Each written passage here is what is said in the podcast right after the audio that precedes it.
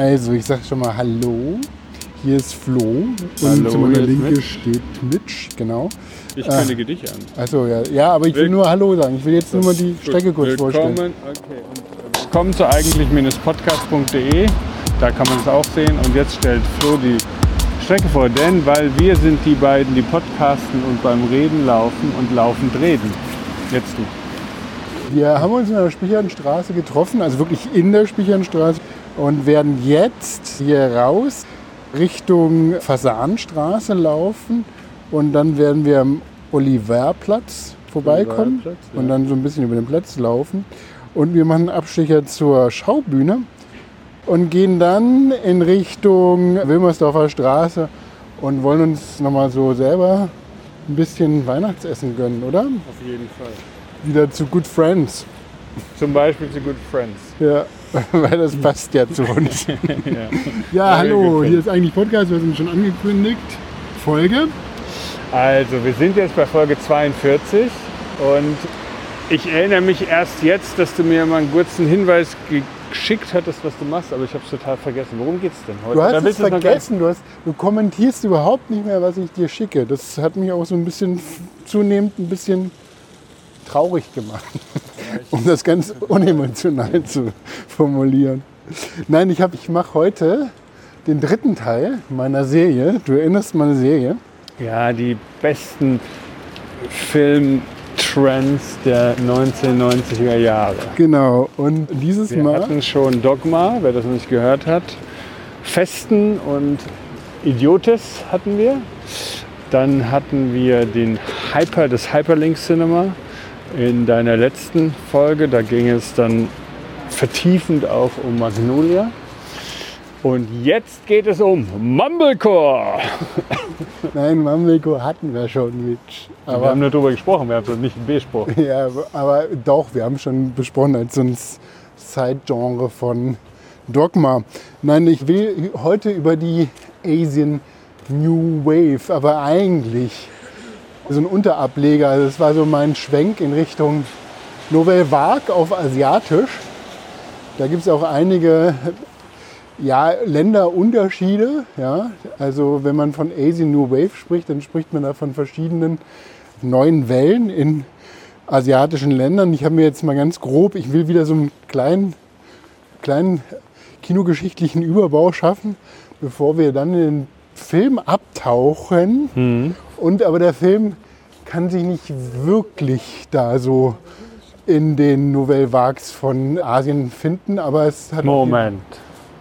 Du biegst jetzt dein Thema zurecht, dass du über einen Film sprechen kannst, über den du gerne sprechen möchtest, auf der einen Seite. Auf der anderen Seite ein Genre, über das du gerne sprechen möchtest und das es nicht so ganz passt. Ist Ja, ja, aber ich hatte ja noch einen Untertitel zu meiner Reihe. Gut, dass du es sagst, nämlich die großen revolutionären Filmbewegungen der 90er. Und dazu habe ich natürlich die Asian New Wave. Und dann der Untertitel ist, was mich wirklich damals in den 90ern emotional bewegt hat. Ne? Und das ist halt, das, dann passt es wieder. Aber ich will trotzdem so ein bisschen, weil das ein interessanter äh, Schwenk ist. Asian New Wave ist natürlich auch inspir- inspiriert von der französischen Nouvelle Vague, haben wir ja auch besprochen. Die Nouvelle Vague in Frankreich hat vor allen Dingen, ja, kam so aus dem Bereich der Kritiker. Ne? Wir erinnern uns, Truffaut, Godard waren alles Kritiker in der renommierten Filmzeitschrift, in der französischen, und haben sich dann quasi auf das Filmemachen eingelassen und ganz neue Erzählstrukturen entwickelt und so weiter und Kameratechniken und so und das Autorenkino unter anderem geschaffen, ja. Und wenn ich jetzt von der Asian New Wave spreche, dann möchte ich vor allen Dingen so zwei Länder, vielleicht noch ein drittes dazu nehmen, nämlich Hongkong als Land. ja, also China, aber Hongkong ist vor allen Dingen äh, verstärkt in dieser, wenn man unter äh, Asian New Wave googelt, dann, dann kommt Hongkong und Japan. Das sind so die zwei Schwerpunktländer und so ein bisschen Korea. Korea spielt eine Sonderrolle. Bei, in Hongkong unterscheidet man zwischen zwei Wellen, die sich da so in den Jahren ergeben haben. Einmal zwischen den, ja, das war so 50er, 60er. Ja, und Hongkong hat ja, hatten wir auch in anderen Folgen, eine besondere Position in der Wirtschaft von China, nämlich es war nach wie vor unter britischer, wie nennt man das, Kronherrschaft oder Kolonie. Es war keine Kolonie mehr, aber es hatte auf jeden Fall wirtschaftliche Sonderverträge und in, in China natürlich eine komplett andere wirtschaftliche Position dadurch geschaffen. Der Austausch mit dem West, Westen war da auch entsprechend rege angelegt. Das heißt, viele Filmschaffende kamen dann auch nach Hongkong, also aus dem Westen und haben da bestimmte Stile geprägt. Gleichzeitig gibt es diese Verbundenheit von Hongkong-Kino zu Material Arts, also da auch so eher so ein traditionelles chinesisches Genre. Aber durch diesen Austausch haben sich so neue Erzählformen entwickelt. Ja? Mhm. Und dann das, was für uns vielleicht interessant ist und auch noch ein bisschen präsenter ist, die zweite Welle, wo eigentlich dann nochmal so, so eine gewisse, ja, so ein bisschen etabliert aus der ersten Welle eigene Filmstudios hervorgegangen sind. Und in der zweiten Welle, gerade in den 90ern, haben wir dann auch die, ja, da rechnet man zum Beispiel John Woo, ja, oder John, Wonka Wai mit Chunking Express. Das war, glaube ich, so das, was ganz sinnbildlich ne, für Hongkong-Kino, China-Kino dann halt auch in den 90ern uns aufgefallen ist. Und John Woo, ich weiß nicht, Better Tomorrow von 89, hast du den gesehen? Nee. Das war ja so ein, ja, John Woo hat sich ja so an der, an der, an der Grenze zwischen epischen Actionfilm mit wie epischer Erzählung, ja, hat er sich so ein bisschen etabliert, ne? ist dann aber auch in den Westen gegangen, hat einen Teil von Mission Impossible gedreht. Und den Face schlechtesten, Off, wenn ich das sagen darf. Ich ja, finde den nicht gut. Der ist nicht so cool. also stimmt. er hat halt so ikonisch ist natürlich dieses auf dem Vorderrad Motorrad fahren. Aber irgendwie Face Off fand ich super, so, aber ich habe mich sehr darauf gefreut damals, Mission Impossible, aber. War nicht so, hat nicht so richtig einen Payoff gehabt, finde ich auch. Also genau, dieses Hongkong-Kino ist vor allen Dingen eben durch den wirtschaftlichen Ausschwung, den eben Hongkong noch vorher als China durch die Verbindung in Westen erlebt hat, geprägt. Und, und natürlich auch durch eine lockerere Zensur. Ne? Also da hast du keinen Zensator wie in anderen in China, jetzt in dem Rest des Landes das war halt nicht so ausgeprägt. Noch andere Filme der zweiten Welle, ich weiß nicht, also Better Tomorrow, der ist von 86, ich habe 89 gerade gesagt, das ist von 86. Rouge habe ich nicht gesehen, von Stanley Kwan. City of Fire zum Beispiel von 87. Dann Peking Opera Blues ja, von Tsui Haag, den hört man auch, der oft als Produzent immer noch auftritt. Und Chunking Express ist 94. Ich habe jetzt, ich weiß gar nicht, ob du den irgendwie einordnen kannst oder willst, aber als du Hongkong gesagt hast, ich weiß nicht warum, aber das erste, was in den Kopf kam bei mir war Kung Fu Soccer. Kannst du dich an den Film äh, noch erinnern? Kung Fu, ja, das ist von, das ist großartig. Das ist ein späterer Film, das ist von Kung Fu Hustle heißt der. Und er hat noch aber auch, äh, auch einen Soccer-Film gemacht. Der ist, der ist äh, Wahnsinn. Der ist Wahnsinn. Ich habe den Namen jetzt gerade vergessen. Aber der macht unglaublich Spaß. Der gehört Spaß. da mit deinem 30 ist auch Hongkong? Warum das ist Hongkong. Ah. Das ist, glaube ich, so, aber jetzt schon so die dritte Welle oder es ist auf jeden Fall in den 2000er gedreht worden, die Handbutters. Ne? Und es ist halt so, also der, der ist so filigran von den ganzen Choreografien. Es gibt, glaube ich, keinen anderen Hongkong-Film oder Material Arts-Film, der so verspielt ist, so lustig und so absurd. Also der absolute Empfehlung. Kung Fu Hustle. Gucken wir nach Japan. Also Japan ist die Welle in Japan, Nouvelle Vague war auch so 50er, 60er, also ein bisschen früher als die in, in, in Hongkong. Und Japan war vor allen Dingen dadurch geprägt, dass sie durch, die, durch den Krieg, durch den Zweiten Weltkrieg, natürlich im Clinch mit Amerika, dann aber erobert wurden von Amerika. Es gibt in Japan in den 50ern einen unglaublichen amerikanischen Einfluss. Ne? Die ganzen, also äh, einmal natürlich, weil die als Besatzer da aufgetaucht sind, aber dann aber auch, weil die die ganze Kultur damit geprägt haben. Ja? Mhm. Japan hat sich dadurch auch stark in Richtung Westen geöffnet. Ja, das hat ja dann auch Kurosawa mit der Adaption von Shakespeare, hatten wir ja auch in unserer frühen Folge, in einer der frühen Folgen besprochen.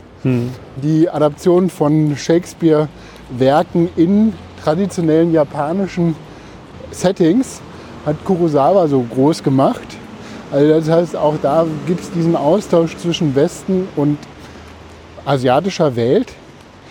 Und Kurosawa gilt aber dann noch schon als etabliert. Ne? Also wir haben in, in Japan ganz starres Studiosystem, das durch die Nouvelle Vague aufgebrochen wurde. Also es wurde dann, es wurden kleinere Studios geschaffen. Es wurde auch eine andere Filmförderung mit aufgebaut. Es wurde auch viel dann, das dann eben westliche Produktionen mit gefördert haben. Also so einen Austausch, einen Kulturaustausch, Kulturförderungsaustausch gab es. Also auch, wo sich auch die französische Nouvelle Vague so ein bisschen profiliert hat, war ja in den Studentenunruhen in Paris, ja, äh, Algerienkrieg 50er Jahre und so weiter, wo sich das auch so ein bisschen politisiert hat, die Bewegung. Und ähnlich war es in Japan. Da gab es einen sogenannten, warte mal, das habe ich mir aufgeschrieben. Und zwar hat Japan und Amerika haben dann zusammen ein, eine, eine Zusammenarbeit, the Treaty of Mutual Cooperation and Security, was dann letztendlich auch Amerika dazu, also die konnten dann eben auch Truppen auf japanischem Gebiet stationieren.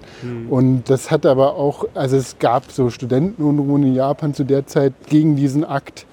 Und da hat sich auch so ein bisschen diese Nouvelle Vague so positioniert, die neue Welle. Und Filme sind da rausgekommen.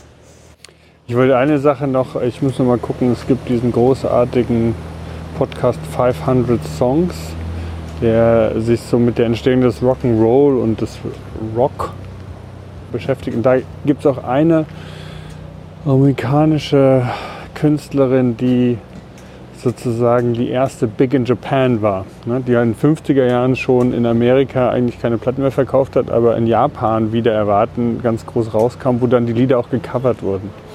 Und vielleicht können wir die verlinken, weil da das ist es auch ganz gut beschrieben und auch so eben mit Soundbeispielen, wie dann da Rock'n'Roll-Lieder teilweise in Englisch und dann wieder eine Strophe Japanisch und so gesungen wurden. Also das war, ja, wie du geschrieben hast, diese Öffnung auch dann. Ja, also es gibt auch da Filme, die ich habe mal vor ein paar Jahren auf der Berlinale, ich weiß nicht mehr genau von welchem Regisseur das war, aber das war dann halt auch so in den 50ern und es war ein Farbfilm, es hatte die genau diese Ästhetik von so Cinemascope-Filmen und die sind die ganze Zeit immer nur essen gegangen. Also sieht man ja eh in asiatischen Filmen, aber es war so total europäisch und amerikanisch geprägt. Ja? Die waren immer in so einem Dresscode, Abendkleidung und so weiter. Also auch diese, diese Übertrag von westlichen Werten hatte dann auch zur Folge, dass eine gewisse freiere Sexualität oder so eine Beziehung dazu sich entwickelt hat. Und dass dann auch eben, was in der japanischen Gesellschaft an tabuisierten Themen da über, über so eine Form dann auch gelockert werden konnte. Die Regisseure der Nouvelle Vague, also der New Wave in, in Japan, haben, waren schon ein bisschen so an diesem Studiosystem wieder gebunden. Das heißt, die haben auch da entsprechend freiere Studios aufgebaut, aber die waren jetzt nicht komplett auf der Straße, so wie, wo in, wie in Frankreich teilweise. Also Sexualität, verändernde Frauenrollen, Rassismus, das waren so die Themen, die, die auch die Erzählstrukturen geprägt haben. Genau, das war so der, der Punkt in, dem, in, dem, in Japan. Also vielleicht nochmal so ein paar Filme aus der Zeit. Das ist The Cruel Story of Youth, Youth von 1960 von Oshima. Kennt man, glaube ich, nicht. Also es geht um Jugendliche in der Nachkriegszeit, die so ein bisschen sozialkritisch im Milieu und so weiter beschrieben werden.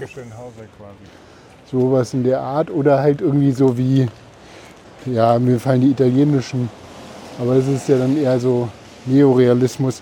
Tokyo Drifter, den habe ich gesehen von 66. Das ist von Saijun Suzuki. Onibaba ist von Shindo.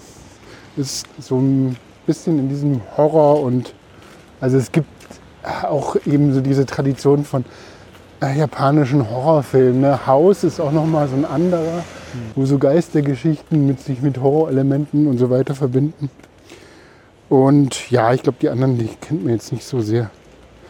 Ja, zum Schluss nochmal kurz Korea. Korea hat nochmal eine Sonderposition, weil Korea war ja bis äh, Anfang 80er eine, mehr oder weniger eine Diktatur ne? und hat sich dann erst geöffnet und war aber auch sehr schnell mit eben westlichen Einflüssen da. Also weil ja eh Südkorea dann eigentlich so eine amerikanisch gestützte Diktatur war gegen Nordkorea. Aber dann war die Verbindung schon da und das heißt auch, das war sehr offen westlich gegenüber. Und was da nochmal unterschiedlich war, dass die zum Beispiel, es gab jetzt nicht so eine freie Wirtschaftsfilmförderung, sondern es wurde von der Wirtschaft, also es gab ganz viel, dass dann Samsung oder so auch dann in die Filmförderung eingestiegen sind und da so diese Studios damit aufgebaut haben und die Regisseure. Ja, also das heißt, da war das auch schon wieder dann so in so, einem, in so, einem, in so, einem, in so einer Institution damit drin. Ich meine, das kennt man ja ähnlich wie im Kunstmarkt. Dann ist es ja auch so, dass in Korea gibt es eigentlich keine so freien Künstler, sondern meistens werden die dann gesponsert von irgendwelchen Industrieunternehmen. Ne? Das hatte man ja auch in den 90ern. Das war ja eigentlich hier in Europa eher unüblich, aber wenn du in Korea Künstler bist und kein Industrie, großes, eine große Company im Nacken hast, dann bist du erfolglos. so, ne? Und ja, also in Korea hat sich durch diese, haben sie auch diese Blockbuster dann so, ne, haben sich dann auch so eingeführt. Auch dieses amerikanische Vorbild, dass man da wirklich so Straßenfeger hatte, die dann die ganzen Leute in die Kino gebracht hast und dass halt auch dieser Aufbau von Kinos, das die ganze Wirtschaft angetrieben hat und so weiter, hatte schon auch einen wirtschaftlichen Faktor. Mhm. Genau, also das wären jetzt mal so, so diese drei Länder, die ich jetzt so benannt, benannt haben wollte. Und also generell kann man sagen, dass jetzt so sich dadurch neue Erzählstrukturen und so weiter ein, eingeführt haben, dass sich auch so eine junge Regisseurinnen und Regisseure, wobei dann eher Regisseure, also männliche Filmemacher dann aktiv waren und sich das in den verschiedenen Ländern unterschiedlich ausgeprägt hat, aber doch so eine, ja, so eine Bewegung. Also man kann sagen, so alle 20 Jahre passiert dann halt sowas. Ne? Dann muss ich das Kino ein bisschen neu erfinden. Jetzt wollte ich zu dem Seitengenre gehen. Vielleicht ist dir jetzt wieder eingefallen, über welchen Film ich heute was erzählen möchte. Immer noch nicht, Mitch. Du hättest die Möglichkeit gehabt, Hätte, wie, wie, lange, also ich hätte jetzt diese halbe Stunde, hätte ich das mir erschließen können. Ja, hättest Aber, du das einfach nachlesen können in unserem Signal-Chat. Nein, wir reden ja laufend. Wie soll ich ans Handy? Ich meine, laufen beim Reden und Nein, aber laufend reden. Nee, reden beim Laufen. Okay, dann, dann, dann tasten reden. wir uns mal an mein Thema heran.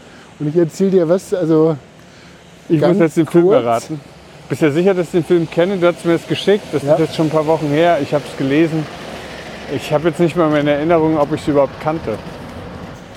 Den kennst du. Okay. Wenn du nicht sogar ein Tattoo von dem Film irgendwo auf deinem Körper hast. I'm totally tattoo-free. Ja. Tattoo und Patu. Also dann, dann nähern wir uns mal so schrittweise dem Film. Nämlich, ich möchte kurz, bevor wir da jetzt, also in Japan gibt es ja nochmal diese Besonderheit der Nähe zum Comic, also des Mangas. Ne? Und daraus hat sich ja auch das Anime als ein Genre herauskristallisiert. Ne? Anders als in Amerika, wo das ja eigentlich erst, ja gut, es gibt natürlich die Familienfilme von Disney, die gibt es ja schon immer, aber das, der, der, der Zeichentrickfilm ist, ist in dem in dem westlichen Kulturgebäude eigentlich immer eher so den Kindern, in der Etage von den Kindern drin. Und äh, hat sich jetzt so zum Familienfilm und durch Pixar und so weiter ein bisschen etabliert. Aber in Japan war es schon immer so, dass Comic, also ganz früher auch. Wobei ich da ganz kurz, es gab von Disney einen, so einen Propagandafilm während des Zweiten Weltkrieges, wo irgendein oh, ich weiß gar nicht, ob es ein General war oder ein Berater des Militärs, der hatte diese Position, man müsse die Luftwaffe irgendwie ausbauen. Und Disney hat das auch gedacht und hat dann quasi das transportiert über einen Animationsfilm. Also ich glaube, der war Feature-Länge fast oder war ein richtig langer Film.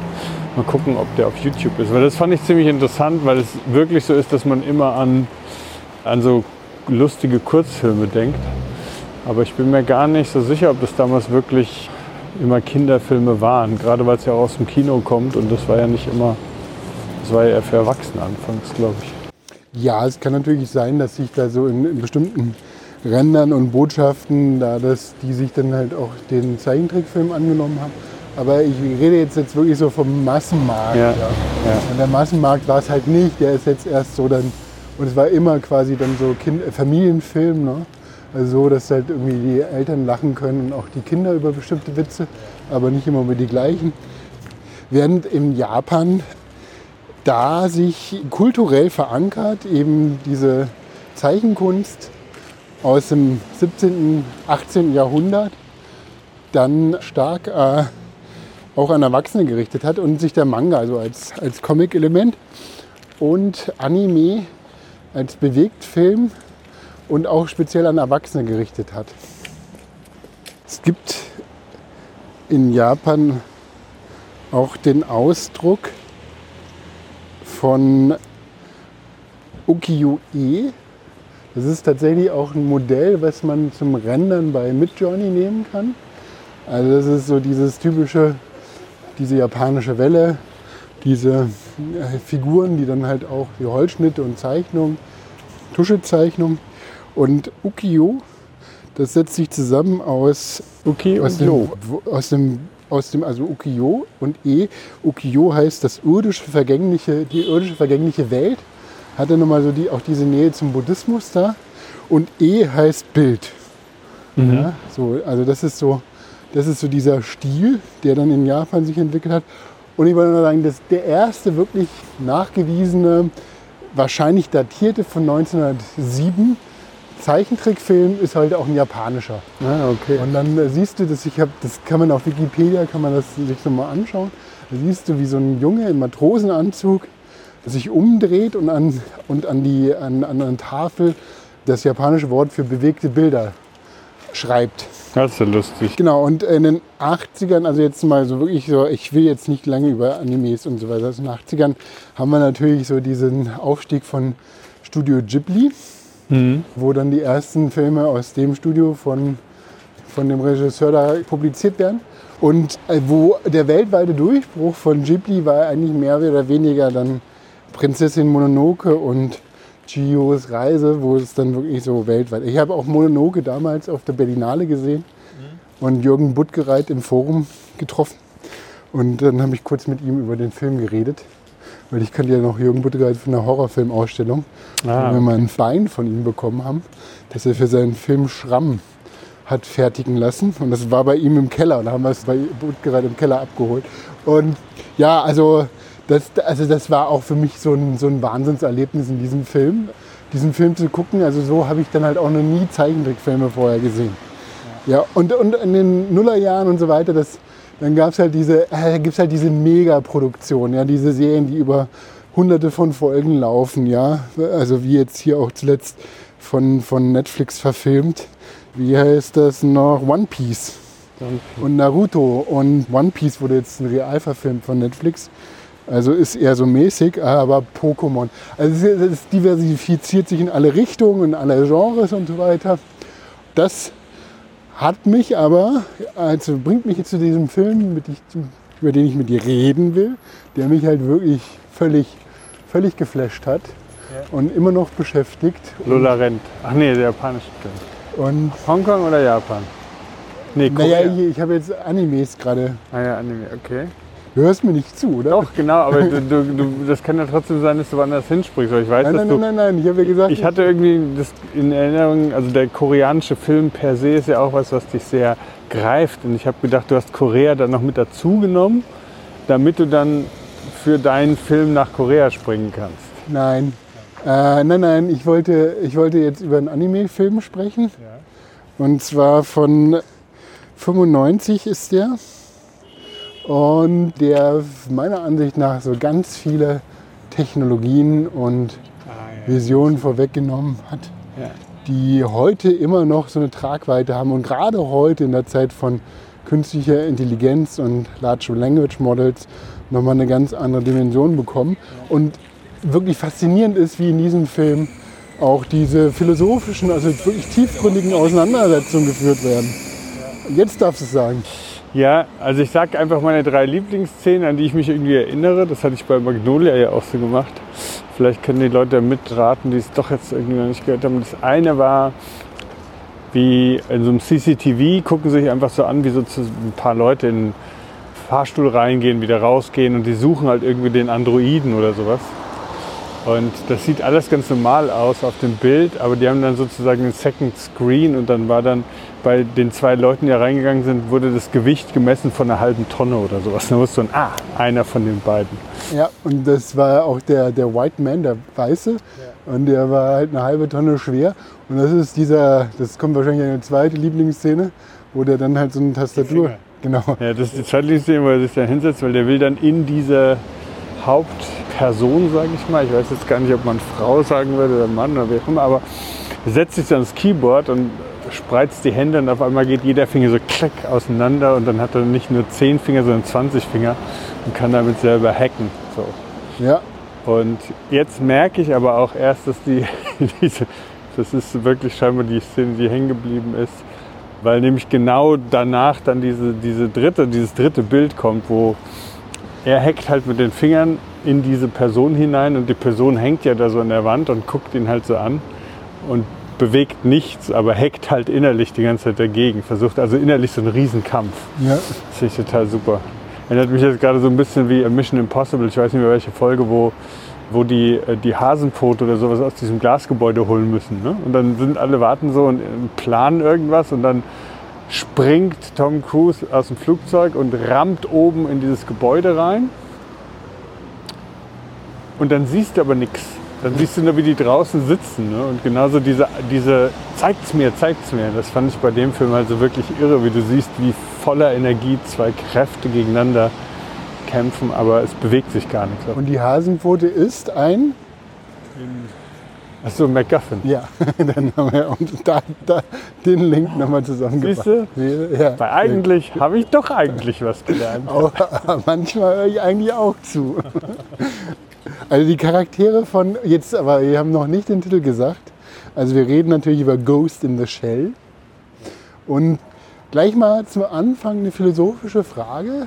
Ja, aber eigentlich ist sie ziemlich naheliegend, was du mit Ghost und Shell verbindest. Ghost in the Shell, ja, also ich, äh, ich habe mir so darüber jetzt noch keine Gedanken gemacht, aber ich finde halt, ich glaube, das hatte ich in irgendeiner, in irgendeiner Gestalttherapie-Ausgabe vielleicht mal von uns, aber dieses Begriff des, der Begriff des Leibes, ne? also der, der Leib, der früher eben als, als beseelter Körper ist. Ne? Der Körper war traditionell die Materie des lebenden Menschen, aber wenn der lebendig war und beseelt war, dann war es kein Körper, sondern Leib. Körper hat sich aber durchgesetzt, weil es eben so dieser medizinische Ansatz ist. Ne? Man kann alles aufschneiden, alles irgendwie mit Chemikalien. Insofern denke ich, dass der Ghost und Shell einfach dieses, diese spirituelle und materielle Komponente sind. Ja, genau. Also Ghost ist der Geist, ja, und Shell ist der Körper. Ghost in the Shell hat natürlich auch so diese Hacker-Dimensionalität drin. Ne? Shell ist ja auch immer Shell Script. Das, das Terminal, womit man dann halt Direktiven direkt auf äh, ziemlich ohne große Nutzeroberflächen, also Programme oder Befehle einem Computer mitgeben kann. Shell. Und äh, ja, also das ist genau dieser, dieser ganze, die ganze Dimension der Film so ausmacht und auch in allen möglichen Breiten dann auch diskutiert. Ja. Und ist aber dann schon auch angeknüpft eben an diese Frage, ab wann ist eine Maschine auch beseelt. Ne? Und das ist ja dann, finde ich, in dem Film, also da, ich habe den jetzt nicht mehr gesehen, ich habe keine, von der Handlung her keine gute Erinnerung dran, aber dieser Turing-Test, ne? also wenn der Mensch nicht mehr in der Lage ist, den Unterschied wahrzunehmen, hat man dann den Turing-Test bestanden und würde das aber dann in der Wahrnehmung bedeuten, dass diese andere Person auf einmal beseelt ist, einfach nur deshalb, weil sie als solche behandelt wird. Ja, ich würde sagen, das ist schon Beyond der Film hinter dieser Turing-Test-Frage, weil der Hauptcharakter ist Makoto Kunagasi. Es ist ein, ein Cyborg, der sowohl, also der im Prinzip einen komplett künstlichen Körper wie auch ein künstliches Gehirn hat. Es gibt noch so ein paar biologische Teile im Gehirn, aber wird komplett selber produziert, hergestellt. Und sie hat eine Seele. Also das heißt, äh, sie wird auch als so ein explizit fühlendes Wesen da, dargestellt ja. und äh, völlig menschlich behandelt. In der ersten, also nicht in der ersten Szene. Wurde der nicht nochmal neu verfilmt mit Scarlett Johansson? Ja, der wurde dann nochmal neu Hast du ihn gesehen? Den, den habe ich auch nochmal gesehen, aber ist wirklich... Ich wollte ihn gar nicht sehen. Irgendwie. Ist wirklich auch nicht so gut. Okay, Entschuldigung, ich habe den unterbrechen. Das heißt aber, diese Person ist beseelt. Die, naja, sie wird als eine ganz normale Person dargestellt und sie lässt sich durch eigentlich nichts Oberflächliches, vielmehr noch ihr Kollege Batu heißt der, den sieht man noch mehr seine Cyborg-Implantate an, der hat diese komischen Augen. Ja. Also wir sind in einer Welt, ja, das ist natürlich so die eine Blaupause des Cyberpunks, die der Film auch visuell umsetzt. Und ich glaube, das ist halt so das, was, was den halt auch so stark macht. Erstmal von den Ideen her und dann aber auch von, den, von der visuellen Umsetzung. Cyberpunk, ja, das Genre, maßgeblich von Neuromancer Sterling und Gibson geprägt. Dann natürlich Blade Runner hat das auch äh, so in der, im Film umgesetzt und die Ästhetik geschaffen. Also wir haben es im Cyberpunk mit so einer hochtechnologisierten, meistens dystopischen Gesellschaft zu tun. Es gibt dann immer so Hightech and Low Life. Also auf der einen Seite hochtechnologisierte Umwelt, auf der anderen Seite eben prekäre, prekäre Verhältnisse. Was dann halt dieser Punk, ne? Ist ja auch so ein bisschen so Next Blade Runner Next Generation. Und da liegen ja dann auch irgendwie dann diese 25 Jahre dazwischen. Aber wo ja auch eben dann mit der Philip K. Dick Geschichte diese, dieses Thema Androiden, künstliche Intelligenz, aber ab wann wird es dann wirklich auch beseelter Körper? Und ich finde, das war für mich damals im Kino auch so ein Gefühl, dass es daran angeknüpft hat. Ja, wir haben viel diese Neon-Lichtästhetik, ne? also dieses Film-Noir-Element. Also deswegen passt, glaube ich, diese Folge auch ganz gut zu deiner letzten Folge, wo Expans gesprochen hat, weil mhm. Expans natürlich auch ganz viele, gerade in dem Belter-Bereich, ganz viele Cyberpunk-Ästhetiken dann auch so mit aufgenommen hat. Ähm, also ja, und ich kam auch zu Blade Runner mit dem, was du gesagt hast, einerseits übertechnologisiert und trotzdem irgendwie auch unterentwickelt. Ne? Also diese Straßenregen-Ästhetik da. So genau, dieser Schmutz und dieser Dreck. Ne? Man hat dann irgendwie ab einer gewissen Höhe dann die ganzen Leuchtreklamen, diese Hologramme, die dann in die, in, in, in die, in die Nacht, also in die Stadtlandschaft projiziert werden. Und dann, wenn du halt weiter unten auf der Straße bist, dann regnet es schmutzig, du kriegst halt irgendwie schlechtes Essen und irgendwie Schrott von irgendwelchen Robotern liegt dann halt in der Ecke. Also es ist halt so dieses, dieses, dieses, dieser Kontrast, diese Ambivalenz in der Welt und meistens gibt es in diesen Cyberwelten dann auch immer irgendwelche Mega-Corporations, also das heißt, der Staat, der dann auch gar nicht mehr so in der Ausprägung als ausführender Staat dann so existiert, sondern meistens irgendwelche Megacorporations dann die Macht übernommen haben und da ihr Interesse und ihre, ihr, ihr Ziel verfolgen.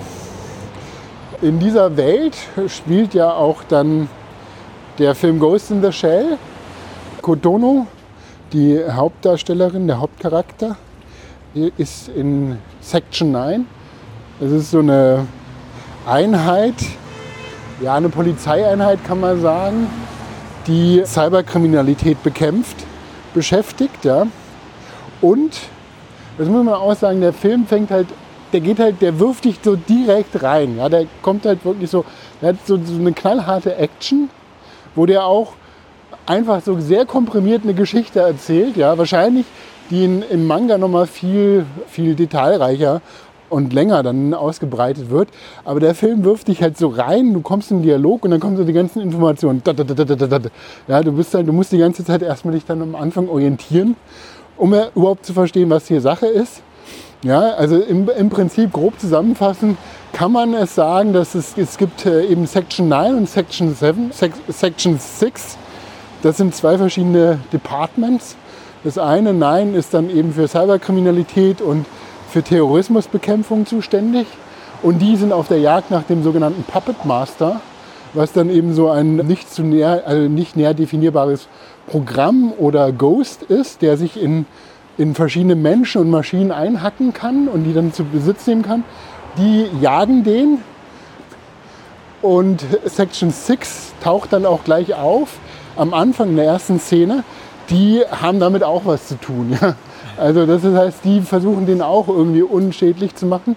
Dann kommt das aber später, erzähle ich dann nachher nochmal, äh, wie dann so die, der Konflikt zwischen diesen beiden Sektionen ist. Du siehst in der ersten Szene, ich weiß nicht, ob du dich daran erinnern kannst, es sind ja auch so tolle Technologien, die da so präsentiert werden. Ne? Sowas wie ein Camouflageanzug, wo sie dann auf der, also sie steht auf dem Dach von dem Gebäude und sagt, I'm going in.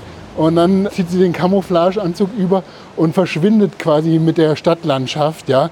Und dann siehst du im nächsten Schnitt, wie dann von außen aus dem Fenster dann auf einmal so ein, so ein Kugelhagel fällt und sie die sämtliche Diplomaten, die in einem Raum sind, dann umnietet. Ja? Und äh, sie in dem, in dem Fall, in der Szene wurde zum Beispiel Section 9 dann für die, für die schmutzige Arbeit quasi instrumentalisiert. Ja, weil die Section 6 ist dann noch näher, das ist nämlich die Vertretung vom Außenministerium, der für die diplomatischen und politischen Beziehungen zuständig, aber eine Art Geheimdienst ist, ne, um die Stabilität des Staates aufrechtzuerhalten.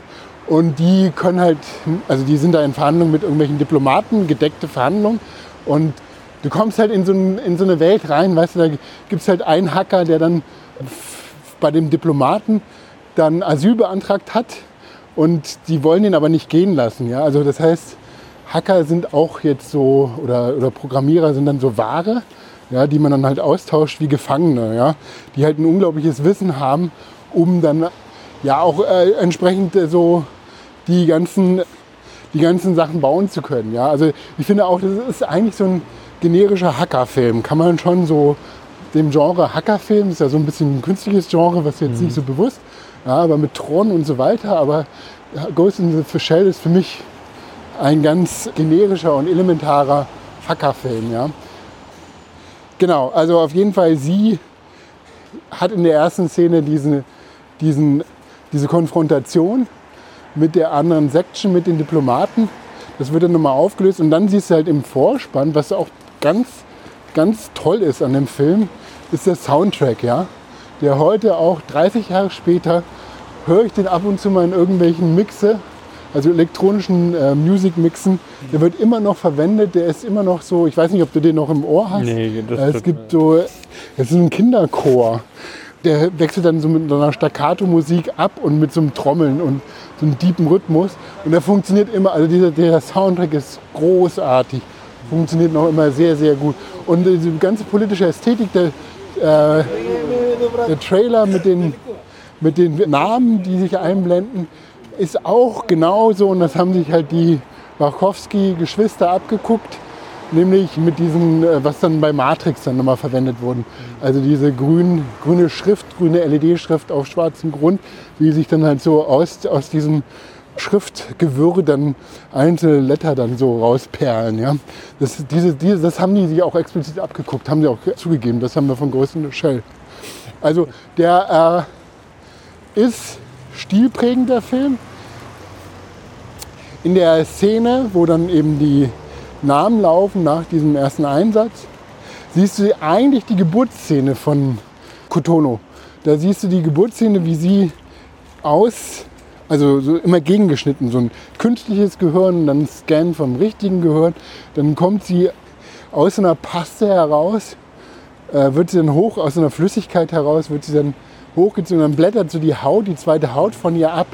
Du siehst sie dann fast in so einer embryonalen Stellung wie sie dann halt auch wieder so gescannt wird.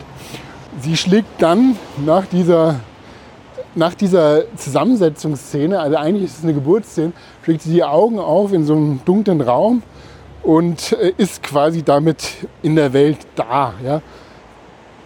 Und das ist genau diese Frage, also von Leben und Existenz. Und die, die sie sich auch immer wieder stellt. Also sie hat dann mit Bato, ihrem Kollegen, der dann eben auch schon so einige Prothesen hat, aber noch überwiegend menschlich ist, stellt sie auch immer wieder dann diese Fragen, was macht Leben aus, was macht meine Existenz aus. Bato vertritt eher die Ansicht, die, diese klassisch Descartes-Ansicht, ich denke also bin ich und Maschinen, das ist halt vorausgesetzt, sie können denken, ja, sie können formulieren, sie können Gefühle ausdrücken, also sind sie, also die Existenz ist da, ja. Und es wird kein Unterschied gemacht zwischen existierenden, ob das jetzt künstliche Lebewesen sind oder echte Lebewesen, das wird nicht unterschieden. So, ich habe jetzt so verschiedene Teile gestriffen. Ne? Es war einmal diese Cyberpunk-Ästhetik, dann die Frage nach, was, was, was ist denn jetzt in dem Film für eine Technologie gesetzt? Ne? Der hat ja ganz viele Impulse an Technologie, die der ja. Film erzählt. Und eine davon ist auch diese, also diese Cyberbrains, die Prothesen. Dann gibt es halt auch diese Hologramme, diese 3D-Bildschirme. Also ich meine, es gab schon in echt, das haben wir ja schon bei Mission Impossible und so weiter, äh, James Bond früher gesehen, aber was ich auch so toll fand, diese Tracking-Geschichten. Das sind halt so, die Fahrzeuge werden dann getrackt und du siehst einen Stadtplan in 3D als Hologrammbild, wo die sich da befinden und wer wo ist. Also es ist viel mit diesen Wegen in der Stadtlandschaft, die da inszeniert werden. Und es gibt dann eben auch diese Gedankenübertragung, die bewusst gemacht werden können für diejenigen, die die Fähigkeit haben. Also der Puppet Master kann eben sein, seine, seine Shell wechseln, irgendwo anders einbringen. Er kann manipulieren, also das, was wir heutzutage so als Social Hacking, ne, dass der Puppet Master Erinnerungen injizieren kann. Da gibt es einen Müllmann, der dann seinem Kollegen zeigt, guck mal hier meine, meine Tochter, ich bin so stolz auf meine Familie, meine Tochter. Und der war aber jetzt infiziert von dem Puppet Master, hat dann immer den Kontakt zur nächsten Tele also des Müllautos durchgegeben, um dann halt wieder den Wirt zu wechseln.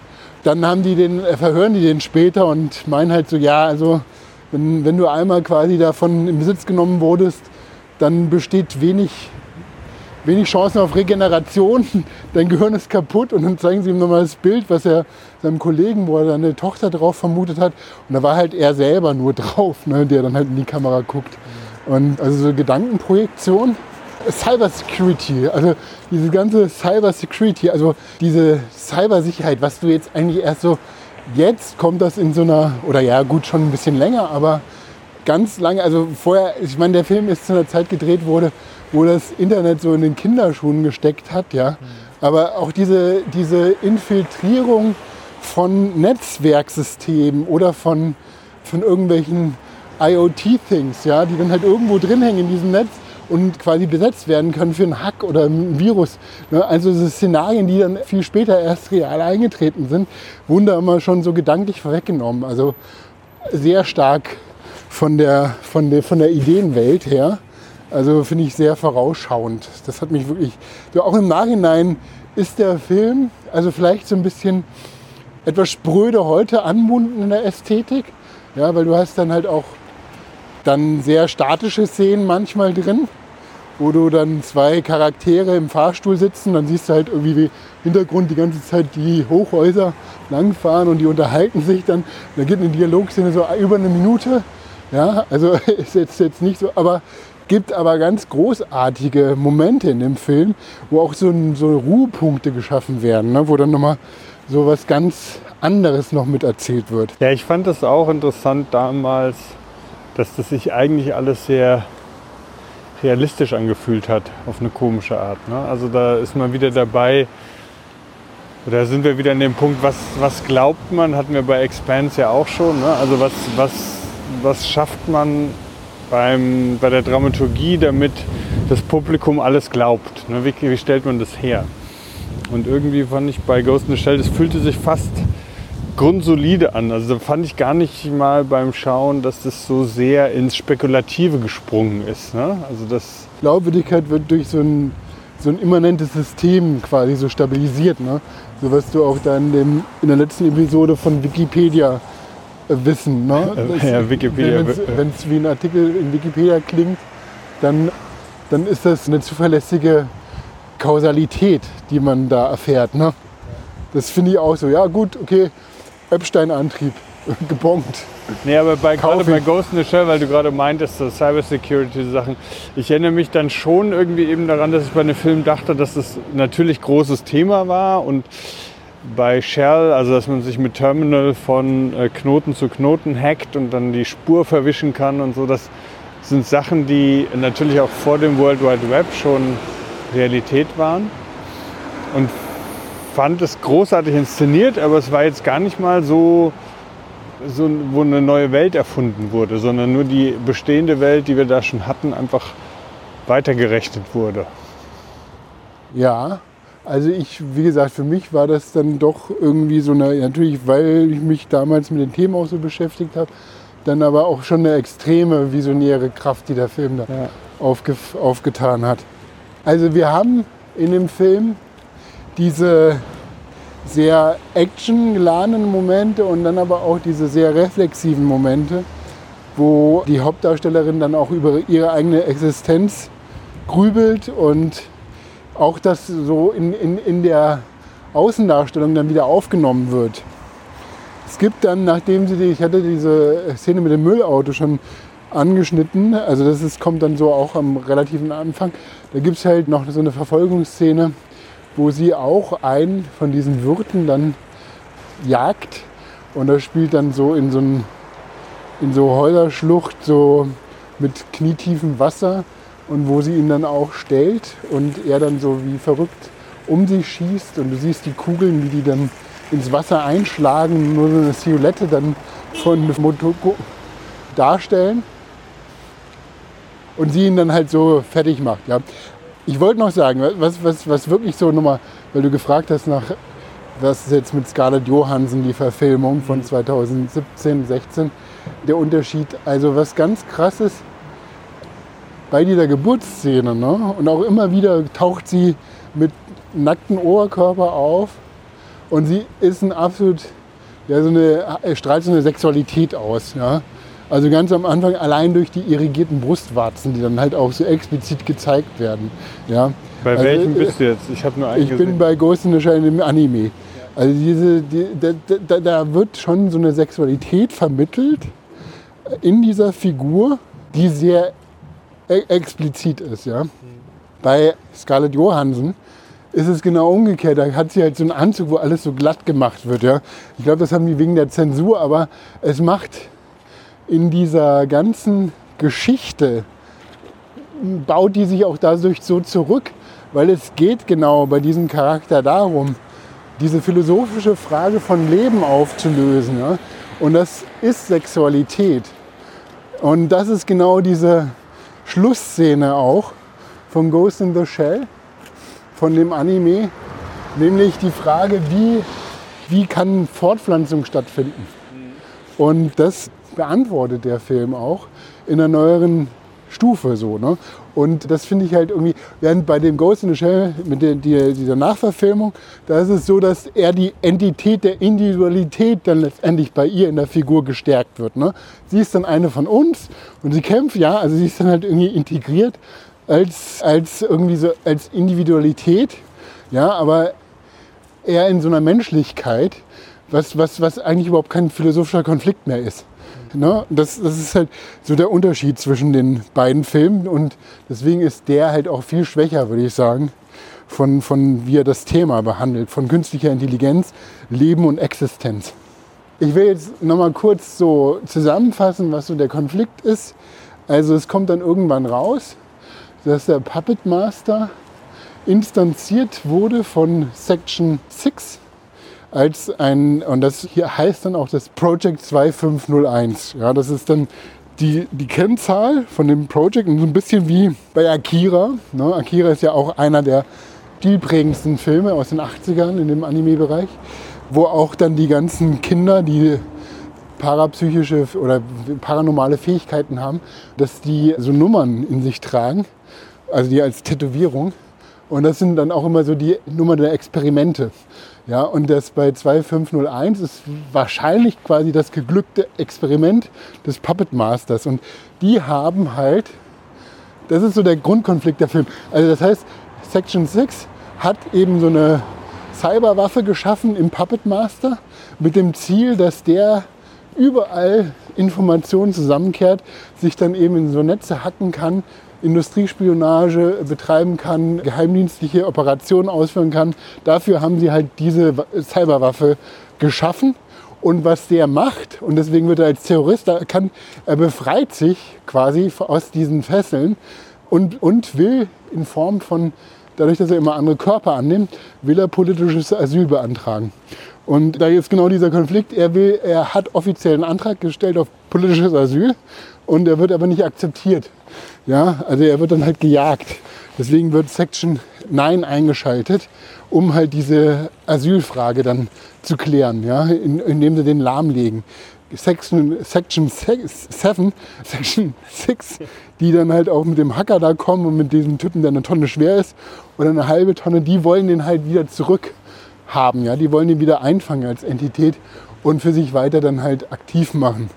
Das ist so der, der quasi die Storyline, die da im Untergrund oder im Hintergrund äh, in den Dialogen auch getragen wird. Und dann aber eigentlich viel stärker als diese Storyline ist ja genau diese Frage von Motoko, was sie als Leben ausmacht, was sie als Existenz ausmacht. Das ist vielleicht auch noch interessant, dieser Body, diese Cyberbodies werden auch von einer, einer Company hergestellt, die heißt Megatech. Ja, Megatech ist im Prinzip also nur die können diese, diese hochentwickelten Cyborgs dann auch bauen. Und es gibt halt mehrere von denen. Da gibt es eine Szene, wo dann halt die Hauptdarstellerin fährt dann mit so einer Fähre durch den Kanal, guckt. Also das ist halt auch so diese Reflexion von Bildern, also als so ein philosophisches Thema, spielt auch im Film visuell eine tragende Rolle. Dass sie reflektiert sich in Scheiben, sie taucht gerne, reflektiert sich in der Wasseroberfläche. Also es gibt ne, deswegen auch die Frage, ob sie Mensch ist oder nicht Mensch. Also sie ist schon so, dass sie auch so bestimmte Vorlieben hat wie Tauchen. Das mag sie halt total gerne. Da fühlt sie, da kommt sie zur Ruhe. Ja, und Bato unterstützt sie und nimmt sie aber auch als vollwertige Person wahr. Also das ist auch dann wieder so ne, die Asimovschen Gesetze dass dann auch eine, ja, eine liberale, eine diverse Gesellschaft auch gezeigt wird, in dem diese Akzeptanz da ist. Es ist ja keine Gefahr da, sondern es ist ja eigentlich eher so ein Tool oder so ein, ja, es, ist, es, ist, es führt ja für alle für einen besseren, zu einer besseren Gesellschaft, der Einsatz von solchen Prothesen. Und, aber diese Herstellung von diesen Körpern obliegt halt nur einer Firma und wo auch dann Section Six da auch die Finger im Spiel hat. Ne? Und dann sieht sie sich dann auch selber quasi als, als in einer anderen Situation auf der Straße, wie sie dann halt einen Kaffee trinkt in irgendeiner, in irgendeiner Kneipe, nicht Kneipe, sondern in so einem Café. Und dann sieht sie sich durch die Scheibe und das könnte der gleiche Body sein, der da, aber gleichzeitig ist sie das ja auch. Und also sie geht dann vorbei an so Schaufensterpuppen und dann auch diese Frage, was, ne? Also was, also wenn das die äußerliche Form von Figuren hat, ist es dann schon, eine, ist es dann schon Leben, ist es dann schon eine Existenz, ja, ist es dann schon irgendwie. Und dann natürlich in dem Medium Anime, in so einem Zeichentrick, ist ja auch dann wieder ein Abstraktionslevel, der da reingezogen wird. Also ich will jetzt gar nicht so viel mehr über den Film erzählen, in der Handlung, eher dann so zum Ende, wo sich aus ihrem philosophischen Dilemma so eine, einen Ausweg, weil sie fragt sich dann immer, ne? also sie macht diese Einsätze, sie jagt den Puppet Master, ist da aber auch irgendwie im Dialog mit ihm. Also das heißt, er beantwortet dann auch ihre Fragen, ja. Und es gibt diese unglaubliche letzte Szene, also wo dann der Puppet Master, der wurde dann gefangen genommen, ja, wurde gehackt, aber der konnte dann entfliehen mit Hilfe von anderen aus dieser, aus dieser Zelle, wo er von Section 6 dann quasi entschlüsselt werden sollte.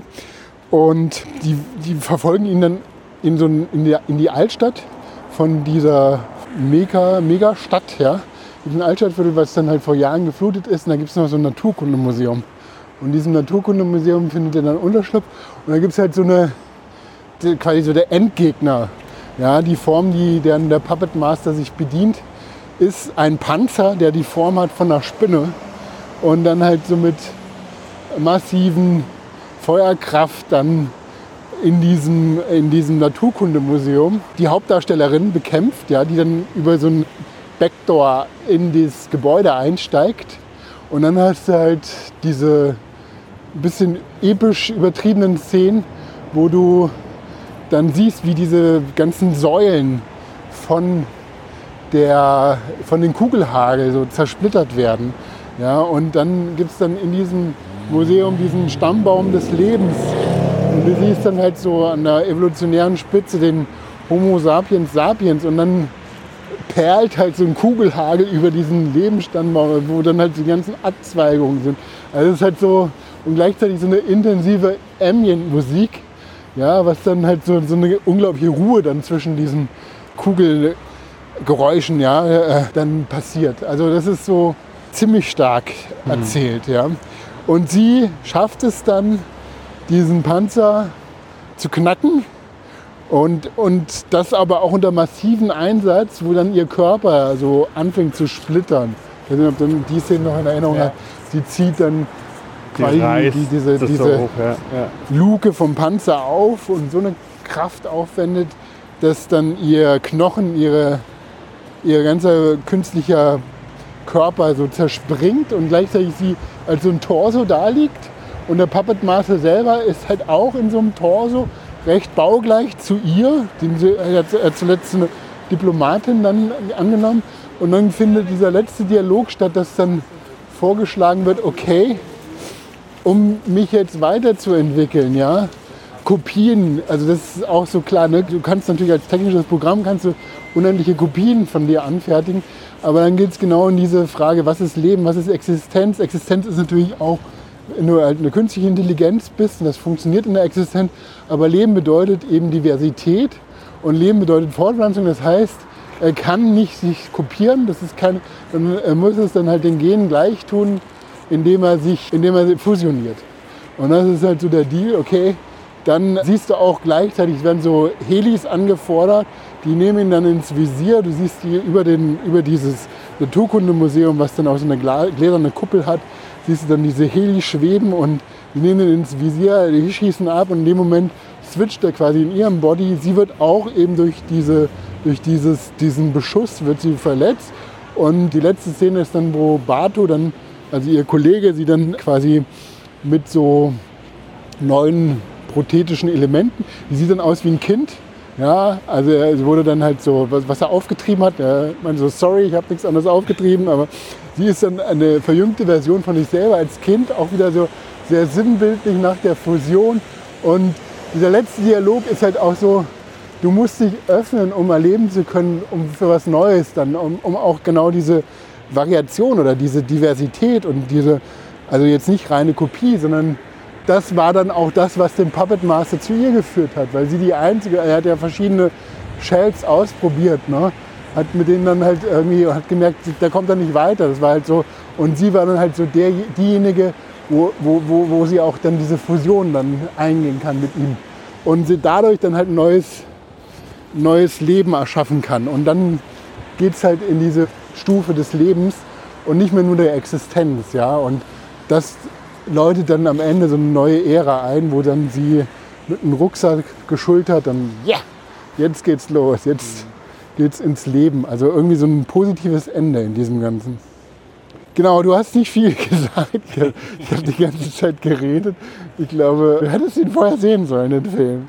Ja, also, aber das wäre jetzt so mein Thema. Ja, ist interessant, weil ich würde den Film sofort immer empfehlen, aber ich habe gemerkt, dass du erzählt hast, dass ich wirklich, wann ist der, ist über, das ist bald 30 Jahre her, ne? Ja.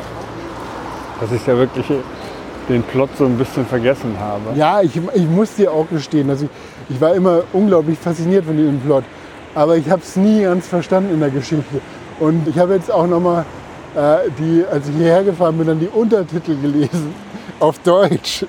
Und das ist halt auch ziemlich geil, weil man, dann kann man nochmal irgendwie gucken, wie, was, was der Film erzählt. Für die deutschen Untertitel kannst du ja wirklich so weglesen.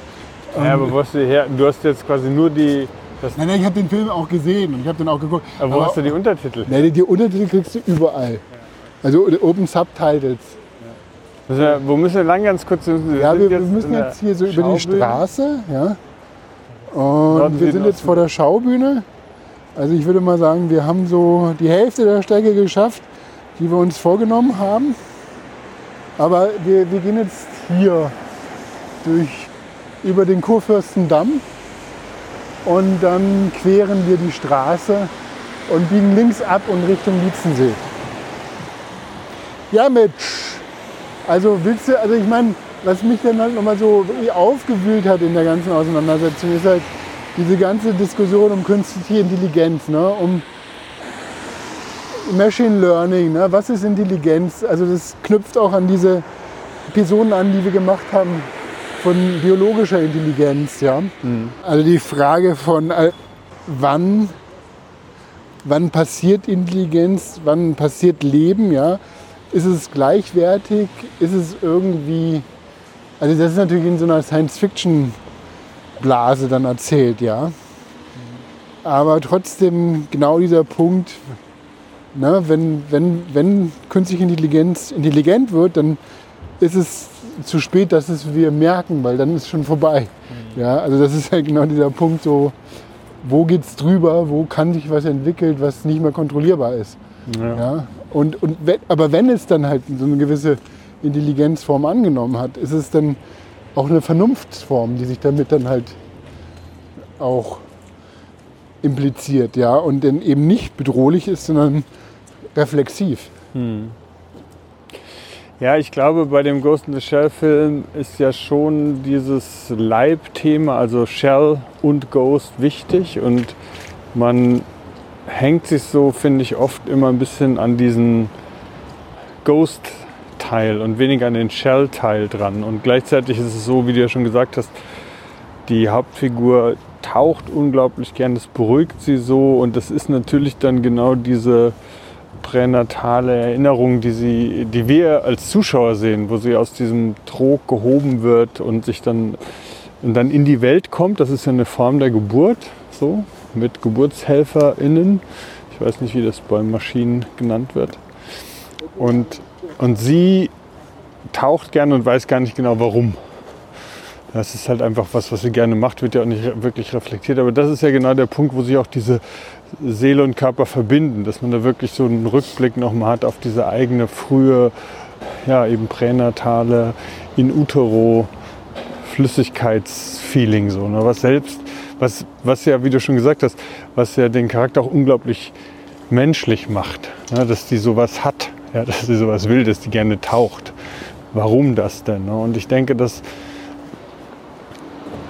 und Sexualität hast du schon beschrieben und natürlich kommt dann in diesem ganzen Thema irgendwie auch das Interpersonelle mit rein. Man möchte, also man mag die Person. Ne? Was wäre jetzt, wenn es einfach so wie, wenn man den gleichen Film machen würde und diese Person sähe aus wie Wall-E, ja? auch künstliche Intelligenz. So. Und du würdest halt, du würdest nicht mit den gleichen Emotionen an diesem Kampf hängen. Weißt du, ja, das wäre einfach anders. Und das heißt, die, das Äußere ist total wichtig, der Körper ist wichtig, auch in der Art, wie wir damit uns verbinden können, auch bevor wir wissen, ob die Person jetzt menschlich ist oder android. Also wir verbinden uns einfach mit dem Bild und dann entsteht eine interpersönliche Relation, eine Projektionsfläche, die wir dann auch irgendwie Hoffnungen oder Befürchtungen haben, bevor wir die Person überhaupt erfassen können.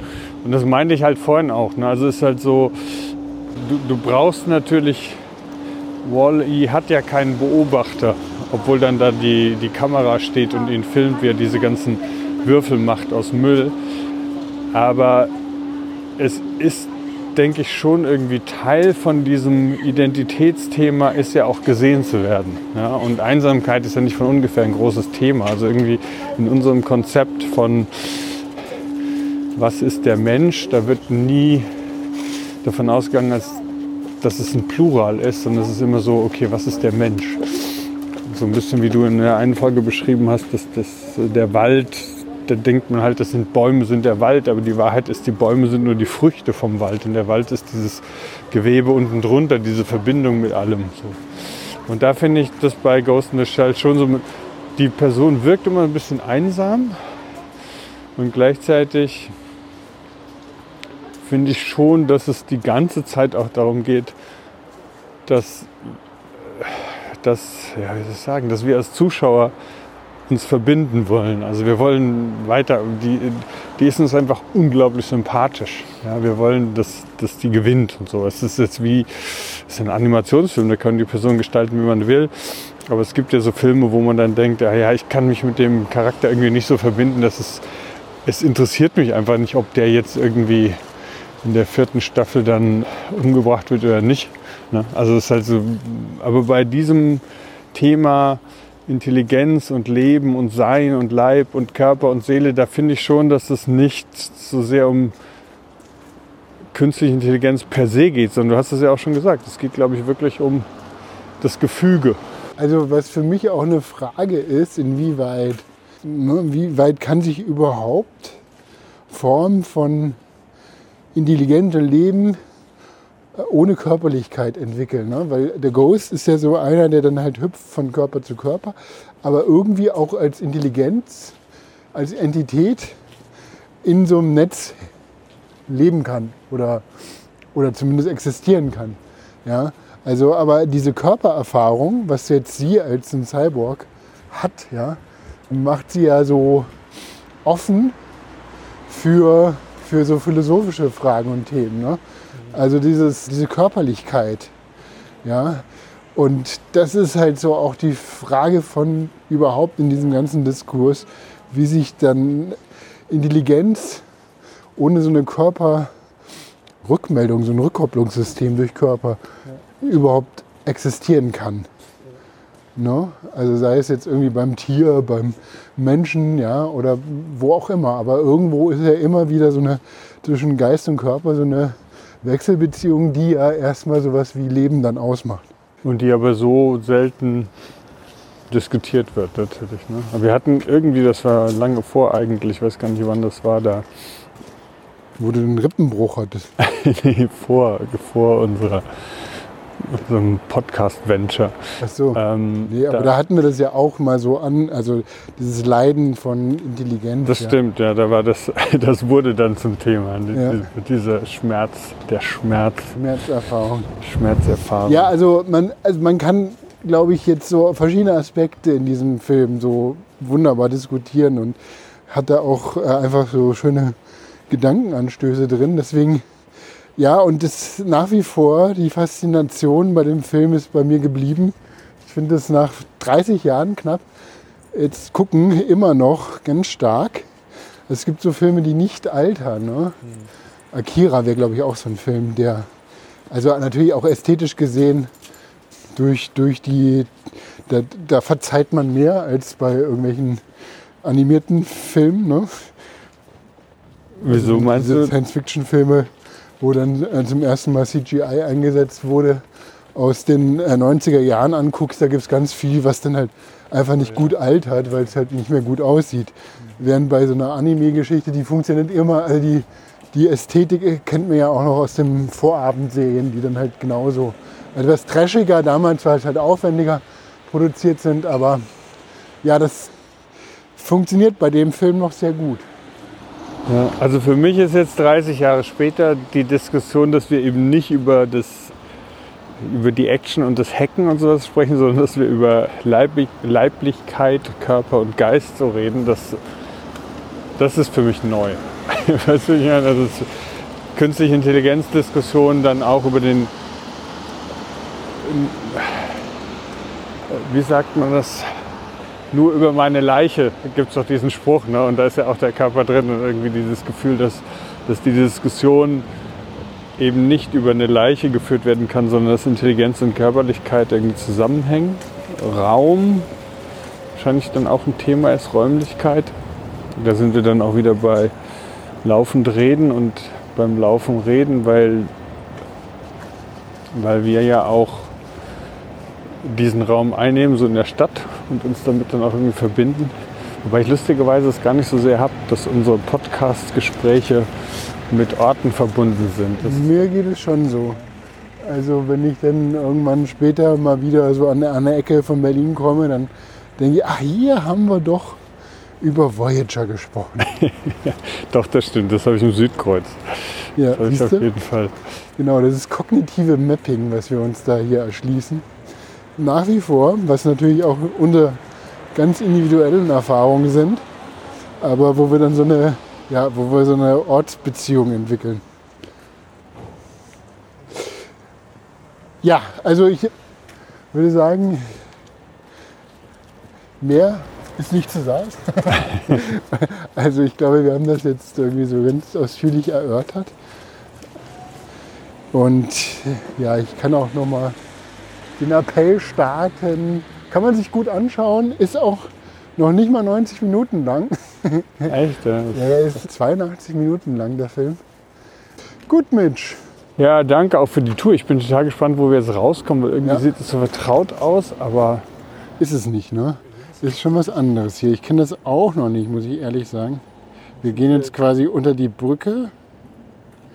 Unter die Brücke von in Richtung Lietzensee.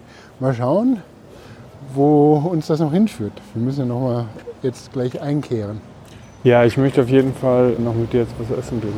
Ja, machen wir. In diesem Sinne lassen wir jetzt einfach die anderen außen vor. Vielen Dank fürs Zuhören, dass ihr dabei geblieben seid.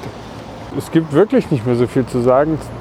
Abschließend, ich habe das Gefühl, weil du vorhin gesagt hast, du sagst gar nichts. Das hat mich nicht getroffen, aber es hat mich dann irgendwie auf einmal so erschüttert, weil ich dachte, hm, habe ich nichts gesagt. Aber es stimmt, ich habe dir zugehört. Aber es war sehr schön. Es war sehr schön. Ja, vielen Dank auch. Ähm, wie immer unter eigentlich podcast.de könnt ihr dann die Informationen zu den Folgen abrufen, den Track, den wir gelaufen sind, runterladen Check the track. und auch, du hast dieses Mal total viele Fotos gemacht. Nee, Von unten. habe ich gar nicht gemacht. Also, Du warst dauernd mit dem Foto, äh, mit dem Handy am Fotografieren. ich schicke dir die alle. Die Ja, ja. Also in wir, wir veröffentlichen dann auch immer in der Episode die Fotos von, von den Straßen, wo wir lang gelaufen sind. Das war eigentlich Podcast Episode 42. Dann das nächste Mal übernimmt Mitch. Ich sag Tschüss, bis in zwei Wochen. Und ich sag Papa. Baba.